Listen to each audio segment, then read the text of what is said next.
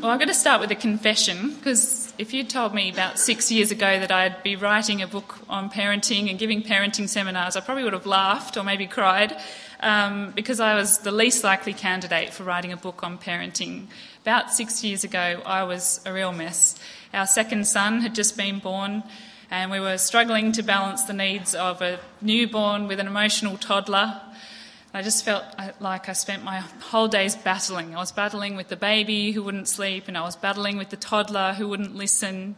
And I was feeling completely overwhelmed by feelings of guilt about my imperfections and mistakes, feelings of fear that somehow we were scarring our children, uh, and feelings of confusion because I just I didn't know what I was supposed to be doing.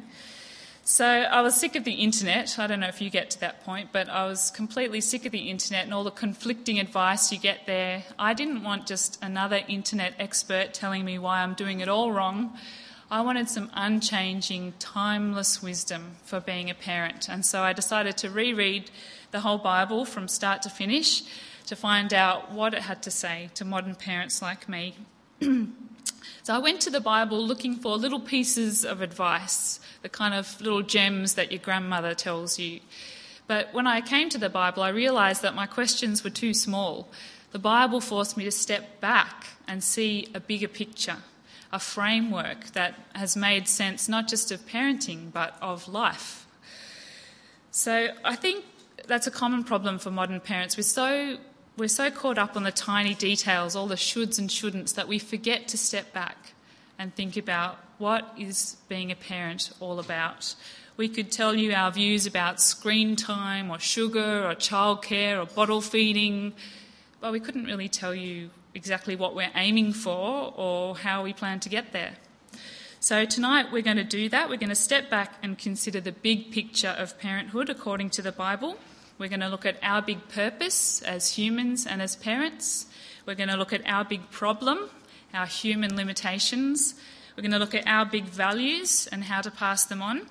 And then finally, our big family, our family's place in the wider community. So you might be disappointed to hear that I'm not planning to cover a whole lot of parenting techniques tonight. Instead, I'm going to help you to see your role from a bigger biblical perspective but I hope that doing that will give you the confidence and clarity that you need to go away and make those decisions for yourself.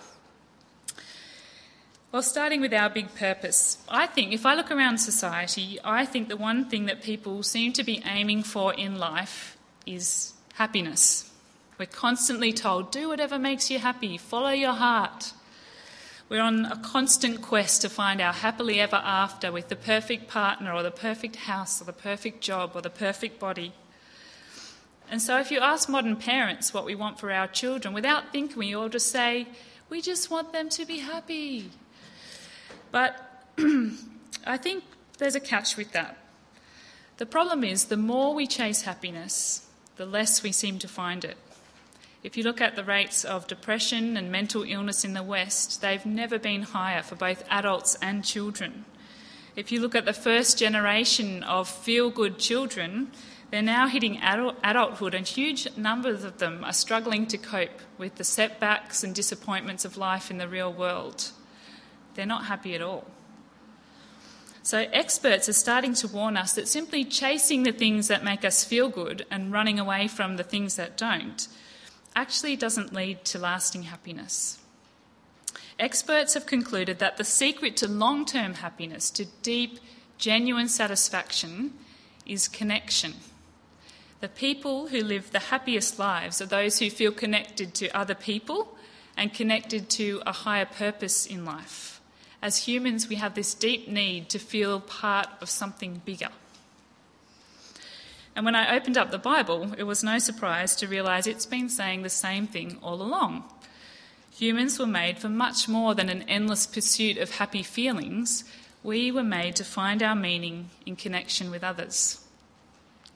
Well, the first chapters of the Bible describe how God created the world and everything in it, and at the pinnacle of God's creation was humankind. We had the unique honour of being made in God's image. So, our purpose, our meaning and purpose, are found first of all in connection with our Maker. And then we read, uh, we're created to honour him by living out his values and character in the world. And we're also created then for connection with God's creation, the natural world. We're made to take care of it and to work it. And finally, we're made for relationship or connection with one another.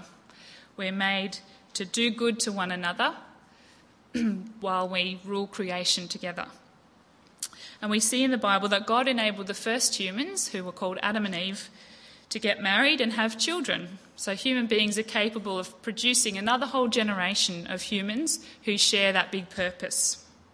Well, Jesus summarized our big purpose like this He said, Love the Lord your God with all your heart, with all your soul, and with all your mind. This is the first and greatest commandment.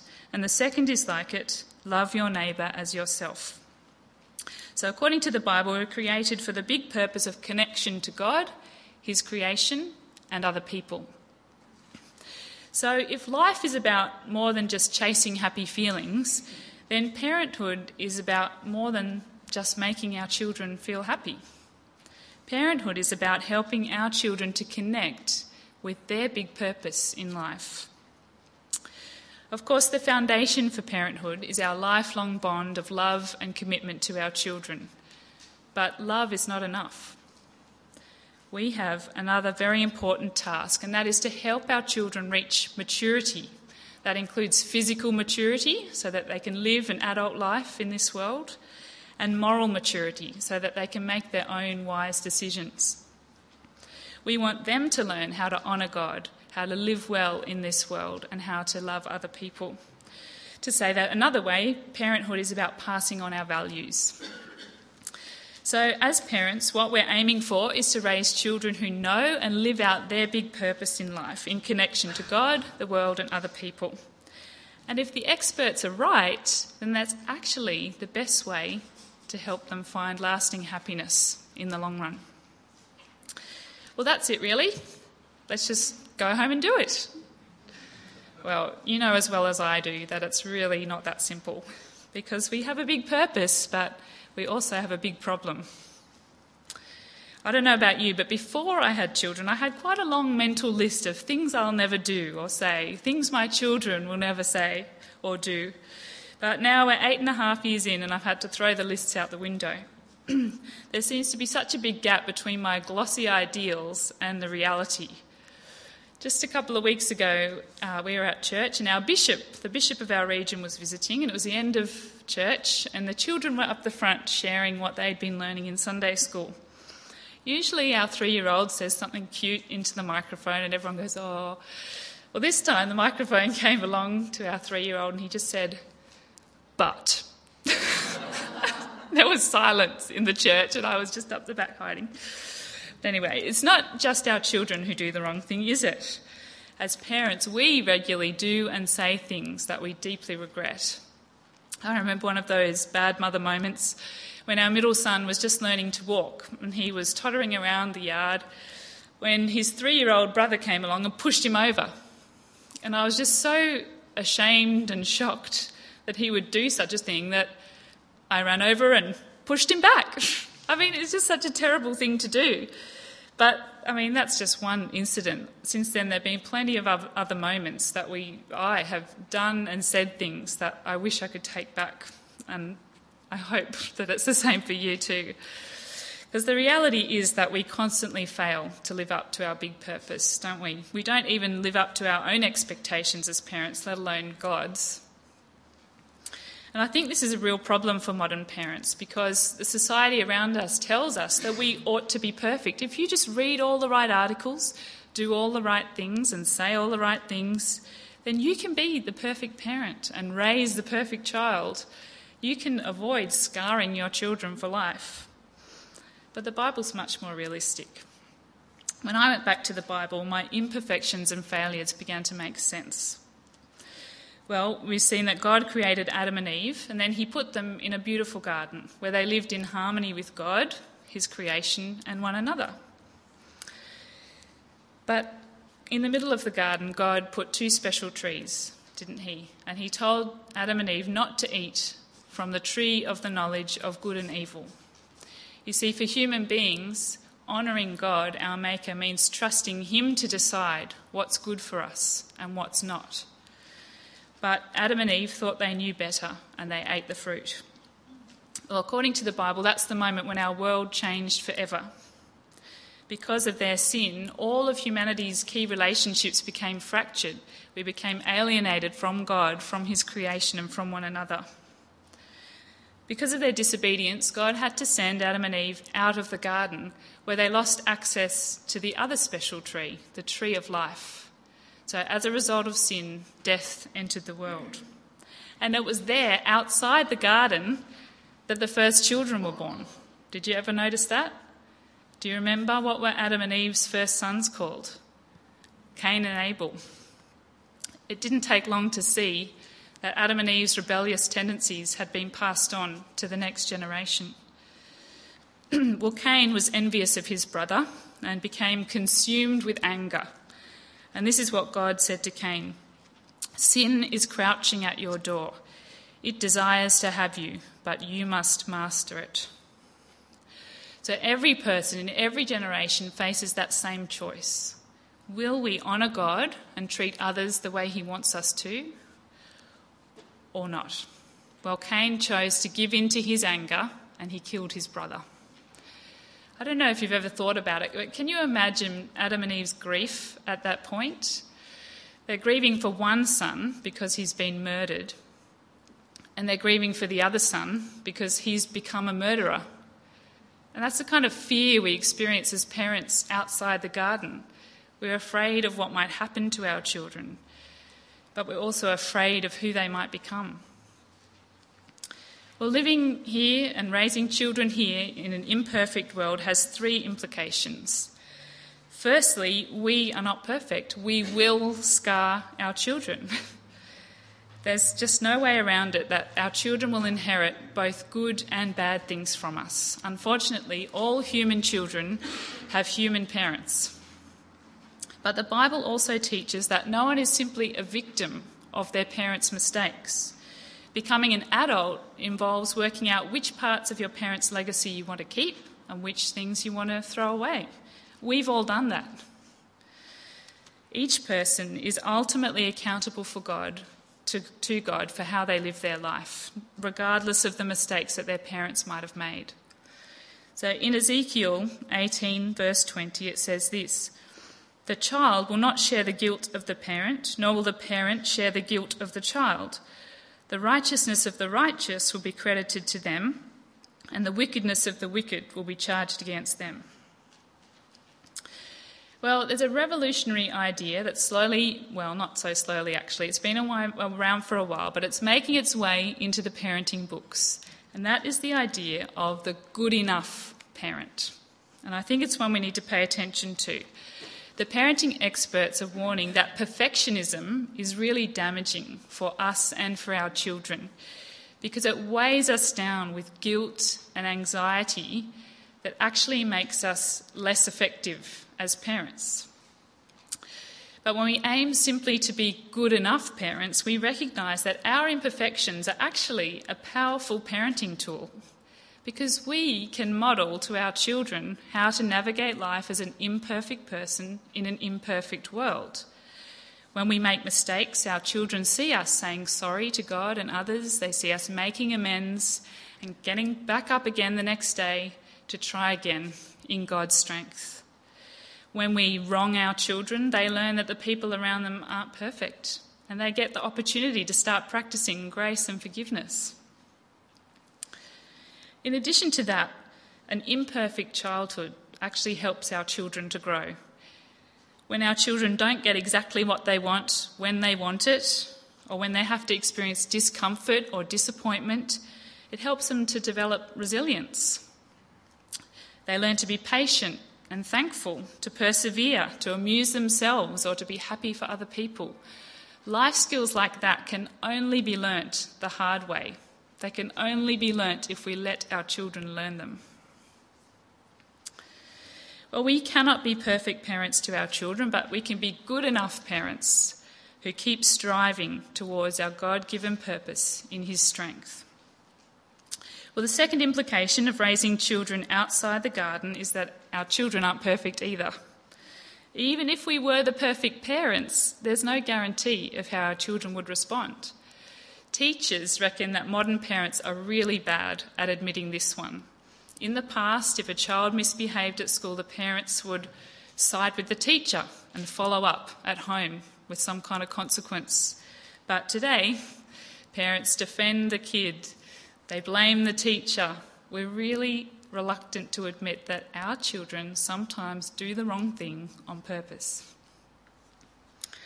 But our children need to learn as well don't they? How to say sorry when you get it wrong, how to ask for forgiveness, and how to get back up again and strive tomorrow. Well, the third implication of being parents in an imperfect world is that we cannot stop bad things from happening to our children. And that's a really hard one. We think that if we buy all the right safety gear, if we keep our house germ free and full of healthy food, if we stop our children from doing risky things, we can keep them safe forever. But sadly, this is a world where sin and sickness and death can affect our families at any time. And the Bible's full of stories like that. When our eldest son was in kindergarten, we got a series of notes home that there had been some reported cases of whooping cough at the school. Now, we had a newborn at home at that time who was too young to be immunised, and I became really anxious about our son catching it and bringing it home to the baby. I remember pumping him for information at the end of the day. Were any of your friends coughing today? And did you wash your hands before you ate your lunch? And it's just that sums up how it feels. Sending your child into a school full of whooping cough germs sort of sums up how we feel when we have to send our children out into this world where bad things happen. Well, it's no wonder that Jesus said this from the cross. You may never I had never noticed this before. I went back to the Bible, but this is what he said from the cross. Daughters of Jerusalem, do not weep for me. Weep for yourselves and for your children. For the time will come when you say, Blessed are the childless women, the wombs that never bore, and the breasts that never nursed. Sometimes the pain of raising children in a fallen world is almost too much to bear. Well, here's the good news God offers us a way to cope with the guilt and fear we experience as parents. God offers to reconcile those broken relationships. But God doesn't just tell us to grow up and try harder. No, God says that we have to come to Him like little children. Jesus said, I tell you the truth, unless you change and become like little children, you will never enter the kingdom of heaven. Therefore, whoever humbles himself like this child is the greatest in the kingdom of heaven. So, becoming better parents starts with coming to God with empty hands and honestly admitting our failures, our need for His forgiveness and grace. On the cross, God's only perfect Son, Jesus, paid the price for all of our mistakes and imperfections and opened the way for us to be born again as children of God. Through Jesus, God forgives us for our sin. We don't have to carry around the guilt of our parenting mistakes anymore. When we join God's family, God also sends His Holy Spirit, who gives us a new strength and motivation to get back up again and try again tomorrow. That's my favourite parenting phrase. Or try again tomorrow. As parents in a fallen world, we have to face that frightening reality that we are not in control of our children's world, but our Father is. And in his infinite power and wisdom, he is somehow using all things, even our parenting mistakes, for the good of his spiritual children. In Romans 8:28 we read, "And we know that in all things God works for the good of those who love him, who have been called according to his purpose." So, when we reach the limits of our human capabilities, when we're too frail and small to be the kind of parents we want to be, we can look up to our Father in heaven and rest in His endless compassion and grace. Well, there's something else that happens when we become children of God, and that is that we experience firsthand what good parenting feels like. Well, in researching for my book, I was astounded to find that the parenting experts actually agree on something. They agree on what is the most effective parenting style.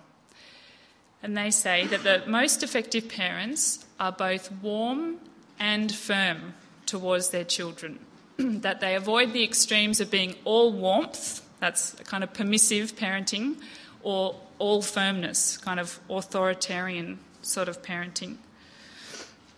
They love their children unconditionally, but they also have clear expectations for their children's behaviour. They love their children so much that they want them to grow and mature. So it's no surprise to learn that that's the kind of father that God is.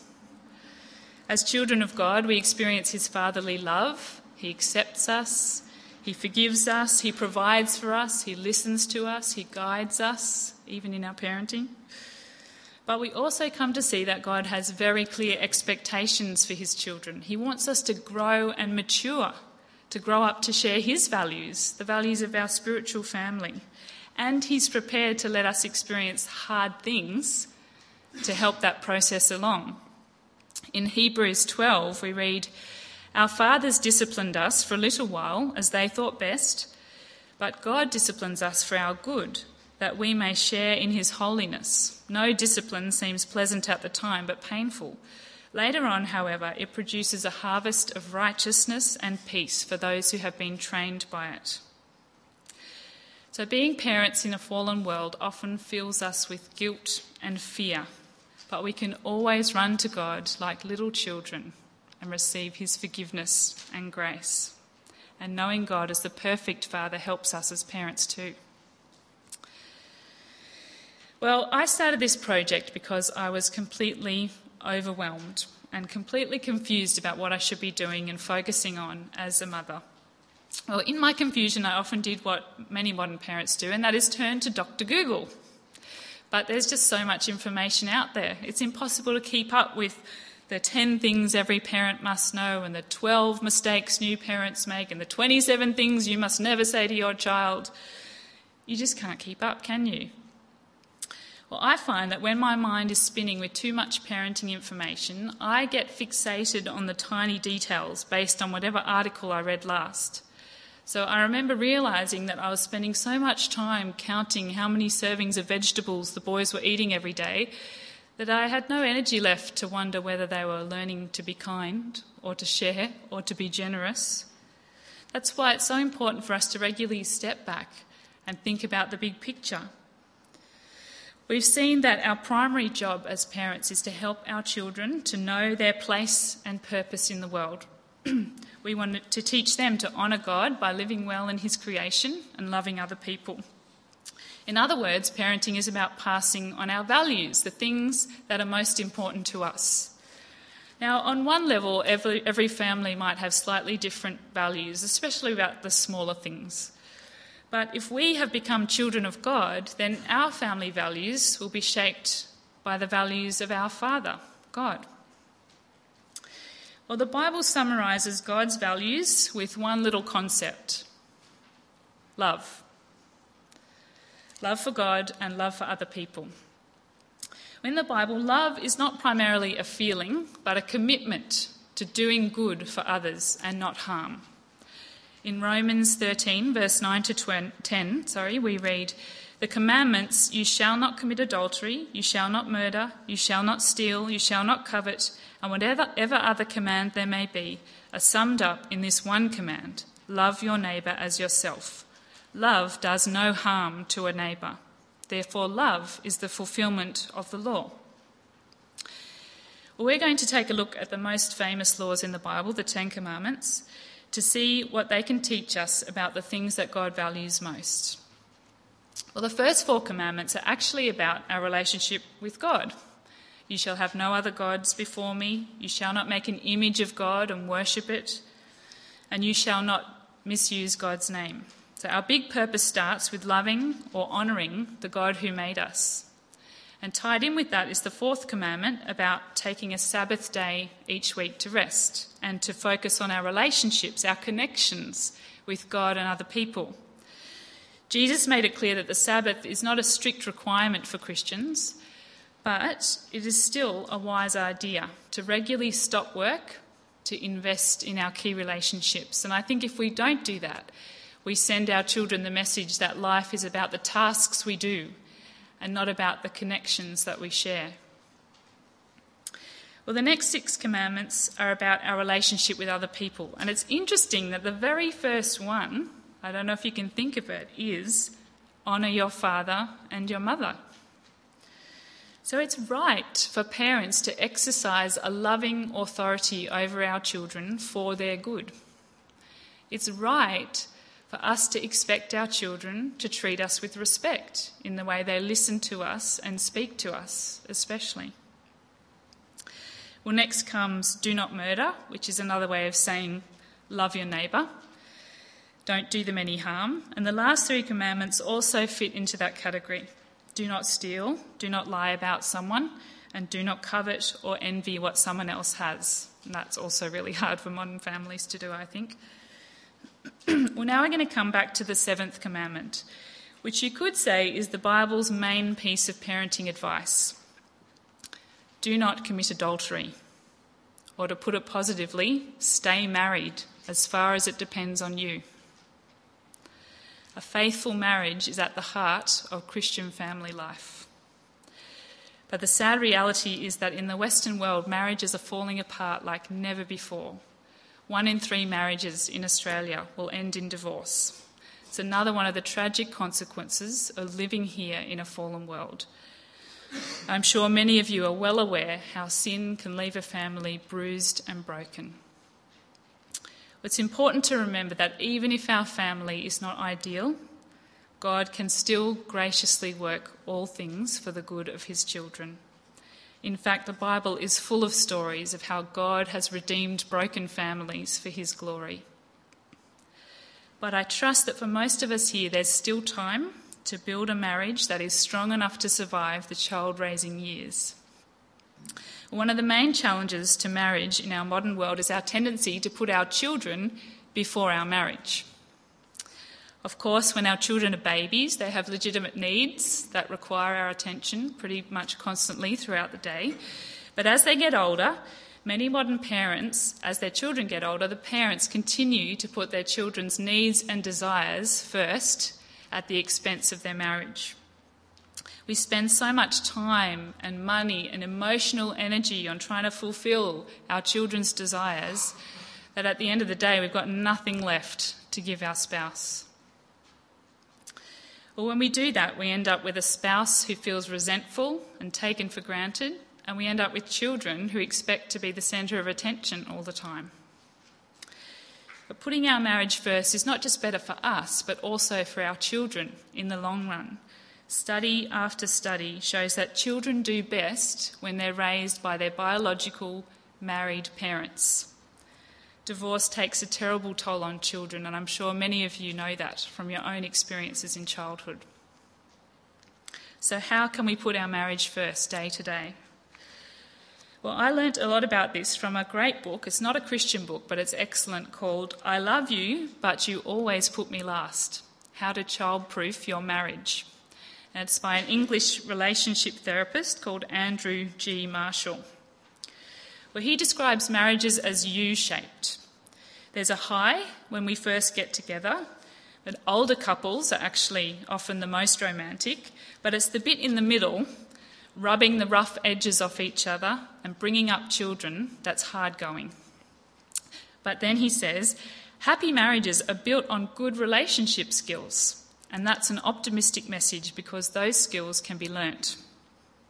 We need to learn how to communicate better, how to resolve our conflicts in a healthy way, and how to parent as a unified team. Well, Marshall advises parents to make a regular time to talk. You could call it a meeting if you like. I don't think my husband would like calling it a meeting, he's got enough of those already. But a time where each person can bring their concerns and feel genuinely heard. We need to have time when the kids aren't around, when we connect, when we can connect as husband and wife, not just mum and dad. So finding that time might mean saying no to kids who want to stay up late, or saying no to kids who want to interrupt our conversation, or saying no to Netflix or Facebook or another church commitment. Our spouse needs to know that we are there for them as much as we are there for our children. Well, one major source of conflict in modern marriages is when we disagree with a parenting decision that our spouse has made. It's happened to us many times. And often we make assumptions about why they did that.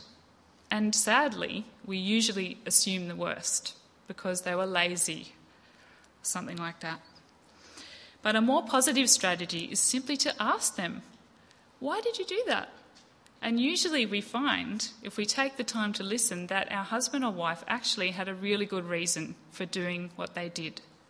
Generally, we're both just doing our best, and we need to take time to listen to one another.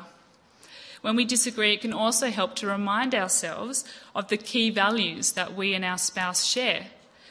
Because often we actually have the same goal in mind with our parenting, but we just have different ideas about how we're going to get there. We need to stop worrying about what our parents or our friends or the internet experts say and start listening to the one person whose opinion really matters, and that is our husband or wife. We need to work this parenting thing out together. Well, another common source of conflict for modern parents is how we divide up the responsibilities of childcare and housework. In the past, it was quite set and while that may have had its flaws, it was quite straightforward because everyone knew what was expected. Whereas now everything's up for grabs and it makes it difficult for us to work out where we're going to find the balance in our family. Marshall's main advice on this one is to try to step into the other person's shoes. Imagine what they, their day has been like, the priorities that they're trying to meet. Well, Marshall encourages couples to stop using negative strategies like defending yourself, nagging, criticizing your spouse, or caricaturing them. You always, you never. Instead, we need to use positive strategies like simply asking for help or showing appreciation for the other person's contribution to the family, even if it looks different from our contribution. Now remember that the commandment said children should honour their father and their mother. So we need to be careful not to undermine our husband or wife's authority in front of the kids. We need to back each other up. If we do disagree with something they've done or said, then it's much better to follow up later in private than to do it in front of the kids. Well, summing up our Christian values as loving God and loving our neighbour sounds very straightforward but it's often those closest to us that are the hardest to love. The first place we need to put our values into practice is our marriage, always seeking to do good to the other, to give our spouse the benefit of the doubt, always ready to show grace and give them another chance, and always ready to apologise when we're the one who's got it wrong. Well, it's one thing to talk about our values, but it's another thing to actually pass them effectively on to our children. There was a recent study in the USA which shed some interesting light on the topic. Around 80% of the young people surveyed said that they valued their personal happiness and success above showing concern for others. Now, that may not surprise you, but it certainly surprised their parents, who believed the opposite. The study's authors commented that this is most likely because there's a gap between what we say are our top priorities and the messages that our day to day behaviour sends to our children. So, how do we pass our values on? How do we teach our children to live out their big purpose of loving God and loving others? Well, the first and most important, and arguably the hardest way, is to model our values. The Apostle Paul called himself a spiritual father to those who he'd shared the gospel with. And he wrote this Even if you had 10,000 guardians in Christ, you do not have many fathers, for in Christ Jesus I became your father through the gospel. Therefore, I urge you to imitate me. Well, the next way to pass on our values is by using our words. As we saw earlier, our job is to teach our children about their place and purpose in the world, about God and his values. In the words of Psalm 78, things we have heard and known, things our ancestors have told us, we will not hide them from their descendants. We will tell the next generation the praiseworthy deeds of the Lord, his power and the wonders he has done. He decreed statutes for Jacob and established the law in Israel, which he commanded our ancestors to teach their children, so that the next generation would know them, even the children yet to be born, and they in turn would tell their children. Well, the next way to pass on our values is to train our children. Maturity only comes with practice. Hebrews says that the spiritually mature are those who, by constant use, have trained themselves to distinguish good from evil. So we need to give our children the opportunity to practice both life skills and doing good to others. Don't just entertain them while you go and do your jobs. Treat them as your apprentices. Take them along with you. Teach them how to do it. Well, the next thing we can do is to set clear boundaries. It helps our children to know exactly what we expect from them. The church leader James refers to God's word as the perfect law that gives freedom. Knowing where the boundaries are actually frees our children because they're not left wondering whether you're going to be pleased or not with what they're doing. They're pretty confident of the playing field. Well, another strategy we can use involves natural consequences. Just like the book of Proverbs in the Bible, we can warn our children about the likely consequences of their actions, and then, if it is safe, we can choose not to step in and shield them from the consequences of their own decisions. We often say things like, if you feed your lunch to the ducks, or if you're rough with that toy, if you don't study for your exam, the hard bit is letting the consequence happen, if it's safe, obviously. Well, next we can learn to gradually hand over responsibility to our children. Galatians 6, verse 2 to 5 says, Carry each other's burdens, and in this way you will fulfill the law of Christ. If anyone thinks they are something when they're not, they deceive themselves. Each one should test their own actions. Then they t- can take pride in themselves alone, without comparing themselves to anyone else, for each one should carry their own load. So, Paul talks about a load what one person should be able to do for themselves. But he also talks about a burden when there is too much for one person alone to carry. So working the different working out the difference between a load and a burden lies at the heart of parenting. At every age and stage, we need to work out what's an appropriate load of responsibility for our children to carry without our help. But we also need to be alert to their burdens when it's too much for one small person to bear. So remember, one of our primary goals is to help our children reach physical maturity, to gain all the skills they'll need as adults. So we need to gradually hand that over to them, let them take charge of those things.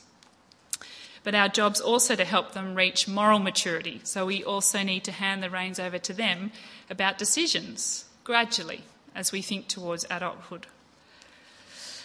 Well, in the Bible, the whole project of teaching our children their purpose, teaching them to love God and love others, is summarized by the word discipline.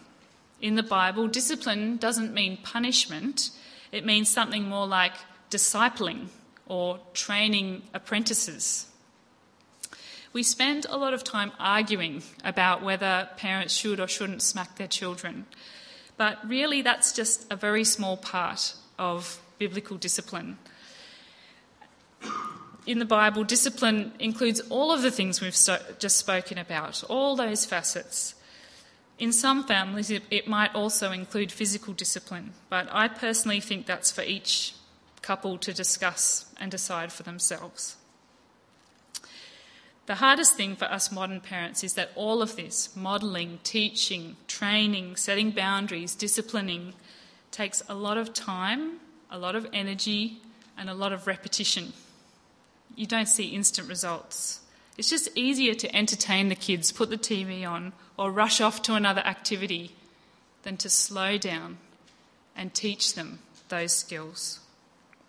We often get impatient and ask, How many times do I have to tell you?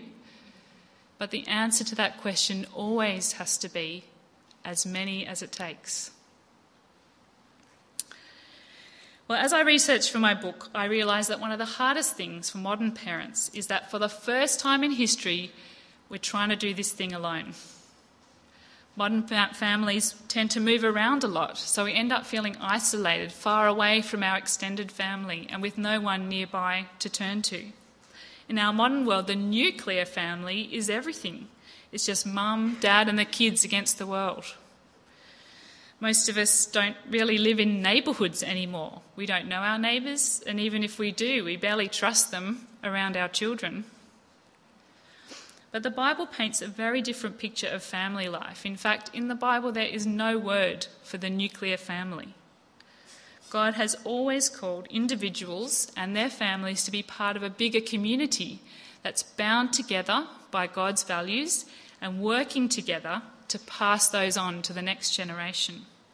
In Old Testament times, this vision was lived out in extended family groups within the nation of Israel, all of Abraham's descendants. But when Jesus came, he revolutionized the concept of family. Jesus said that you no longer have to be born into Abraham's blessed line to be one of God's children. No, you can join God's family by faith. Everyone who trusts in Jesus becomes a child of God and a sibling to believers everywhere.